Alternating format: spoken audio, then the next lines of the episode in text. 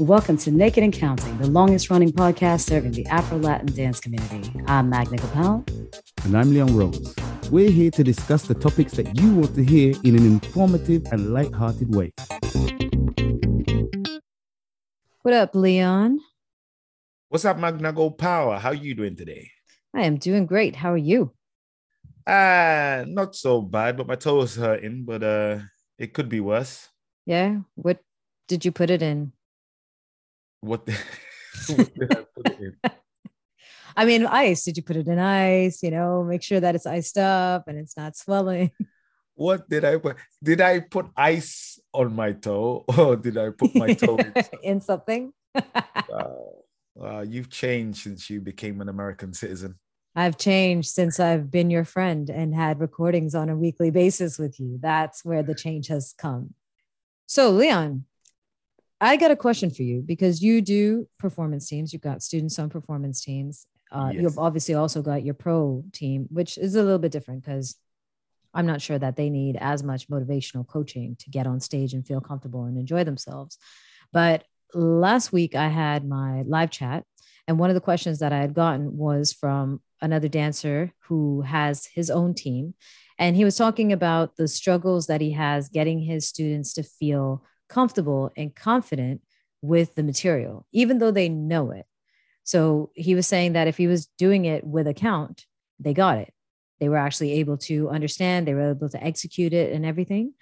But when they would play the music, all of a sudden he would have a difficult time getting them to smile still and still, you know, feel like they know it, even though they know it.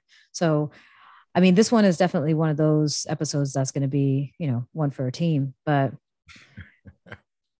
I'm didn't have a curious. Chance to speak before you slipped in the title.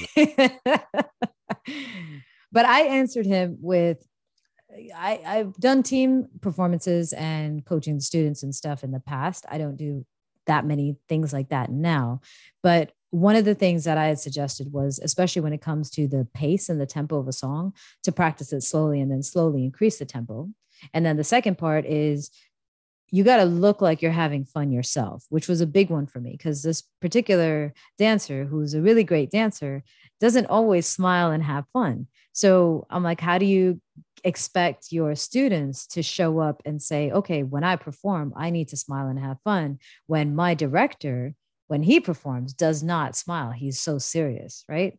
So I'm curious on on your side how you would present that, or if you even deal with that, because I mean, you're pretty bubbly and you know cheery I- and joking all the time. So I think one of the most important things is, um, you know, uh, get the choreography choreography finished and rehearse it. Rehearse it. Get it to the point where you know you could wake up in the middle of the night and do this choreography. Well, that's the thing. They did have that. That's what he's saying is they they they do know it. Like they actually know it inside out. But Yeah. They get nervous once the music comes on. Well, that's the thing. Now, once you get up to that point where you know the choreography, Mhm. I would start doing it to different styles of music. Mm.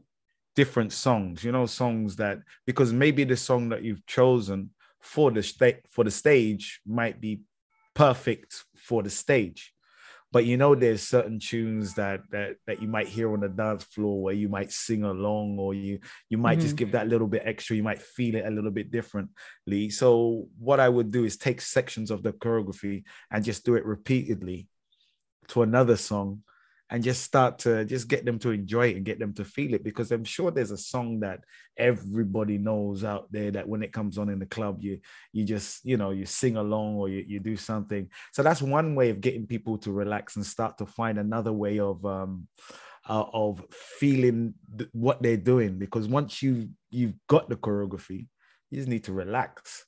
See, that's an interesting approach because for me, at least with my choreographies and yours too. So I'm surprised that that's um, that's something that you would suggest is my choreographies are very much to the music. Like every element of it is to the music. yeah So for me to hear another song, it's really difficult for me to want to do the same movement because I'm inspired to do something completely different.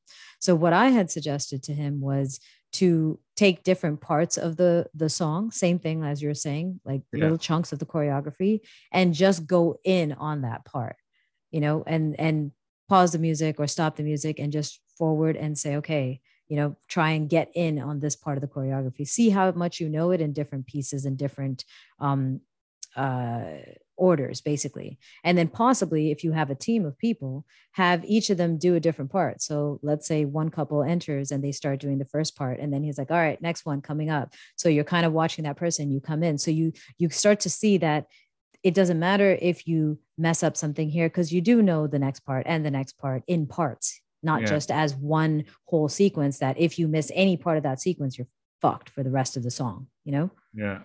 I think it's really the way that I choreograph because I really have like this formula that I've been kind of sticking to for the last mm. since I started choreographing actually. So it's easy for me because there's always in every one of my choreographies, unless it's a footwork choreography, there's always like a minimum of like three partner work sections. Mhm. So those sections that those those moves are moves I could basically do on the dance floor. I have my Mm. lead section, I have my trick sections, but I have partner work sections, and those partner work sections is where I really love to be able to relax. This is why I'm saying I would um, play other music and Mm. uh, dance to another thing because I know what I can do and what my students and what my dancers can do within that period of time Mhm. within those particular moves. I know what they can do. They can express themselves. But also, this is going a little bit um, in another way, is that it's the ambience Mm. that you're in. You know, if you're in a, a, a room and you, you're creating this pressure where everybody has to has to be perfect, has to, you know, has to be on time, has of course when you It's go too on much pressure yeah when you go on stage you want to be perfect you want to have everything but when the atmosphere is like that and when you're when you're uh, criticizing or uh, talking down to people or giving people a hard time because they haven't been able to do it right Mm. that that creates a horrible atmosphere and like i've seen it like recently somebody come up to me and said oh my god i didn't i didn't expect that kind of uh, atmosphere before and why we why we were on stage. It was Mm. just so strange. It was it was not natural to me. I didn't like it at all. And um that got me thinking you know it, it really is the environment. I personally don't like to have negativity in the dance studio. Right. Everything is a positive. Every- everything. Right. Everything is positive you know i mean mistake, we can find ways of correcting that mistake if we have to change the choreography whatever we have to do. There's if we have to adapt we have to adapt. But i Right. want to make sure if i'm sending a student team or um semi-pro team or even the professional team i don't want i don't want anybody to be uncomfortable. And if you can if somebody cannot get the move within a certain period of time and i only give a short amount of time but i give a, a period of time mhm. they don't get it in that time, then I'm gonna have to change it, or something's not gonna, you know, we're not gonna do it. Mhm. Mhm. So, you know, I, I will personally adapt it. But if you're sticking to one way Mhm. and you want everybody to do exactly what you want, and there's people that are not able to do it and they're creating stress on themselves, right that stress is gonna manifest itself in a bad way on stage, and people are gonna feel it. right But once you create the atmosphere within the studio, you know, this is obviously it's serious. You've got to get this choreography done, but you want to leave people happy. I I try to make everybody around me happy when I'm rehearsing. I've been in uh, periods of time where you know you you you rehearse with somebody. Maybe you've had an argument, or maybe there's a bad there's something bad that's happened during the day, or Mhm. you know, and it it could be anyone. It could be me. It could be anyone in the team, and everybody feels it. right So you've got to work around that. Right right Positivity. Positivity is the first thing, I think. Is one thing, for sure one for the team.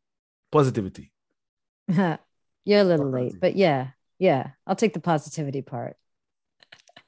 um, there's another thing that they could do also because the positive energy that you have within the team versus the energy that you have when you're facing an audience could be quite different. So even if you have that studio environment where everyone is encouraging, supportive, good energy, good vibes. You get on the stage, and then there's your front row audience, which are arms crossed and looking at you with nothing. So, another suggestion I had for him was the possibility of getting each couple to perform the entire routine as they know it to the rest of the team and have that That's team that yeah and have the rest of the team have different looks like have the rest of the team sit there and smile and cheer and like yeah get all pumped up to get them feeling excited and then have the rest of the team like just eyeball them you know? No oh smiles oh, no nothing God, that brings me back to some memories. I had a i performed once where somebody had their arms crossed but still looking at their phone right mm. in front of me. Yeah. And it was another performer or uh, like a taxi animator dancer in one of these clubs and that was the worst thing but I think that's not a bad approach, right? Because we yeah. do we do tend to. I mean, I did that with my student teams too. Um, we used to have everybody stop and sit, and we'd have two couples go and perform, then another two. But we're all really positive and enthusiastic and encouraging. But I think another approach that would help people get over the nerves is actually to face the potential of an audience that might not be that receptive or is too busy on their own phone or has this look of like criticism and judgment the entire time. Because if you get through that, then the audience that smiles at you, that's just easy peasy. Here's a trick. I use it for my uh, in my beginners classes because I mm. always say that you know don't look down at your feet when you're doing partner work. Mm-hmm. You, should, you should really be looking at your partner and I say, if you don't want to look directly in the eyes of your partner, look at the eyebrows. Mm-hmm. So while you're on stage, look at people's eyebrows. That's it doesn't matter good. what their mouth is doing. look at their eyebrows. That's a good one. Eyebrows, eyebrow, depending on where you are in the world, might just be one. but on that note, folks, um, share with us what are some of your challenges when you are if you're on a student team and what are some of the nerves that you work up before you perform? And for our dance company directors what are some of the ways that you challenge or tackle that challenge with your students? How do you encourage them? How do you motivate them? How do you get them to feel comfortable? And also tell everybody where we are. You can find Naked and Counting on Spotify, on what was the other ones? On uh, SoundCloud. Yep, I just got a little partnership with uh, WorldSalsaRadio.com, so they will also be sharing this podcast as we release it, and of course, they also have tons of DJs from all across the globe who have various sets so you can get uh, exposure to different types of songs and music that you might have never heard before so we're planning to take over the world and we need your help. So just spread the word that Naked and Counting is here for your pleasure. Ciao. Until next time.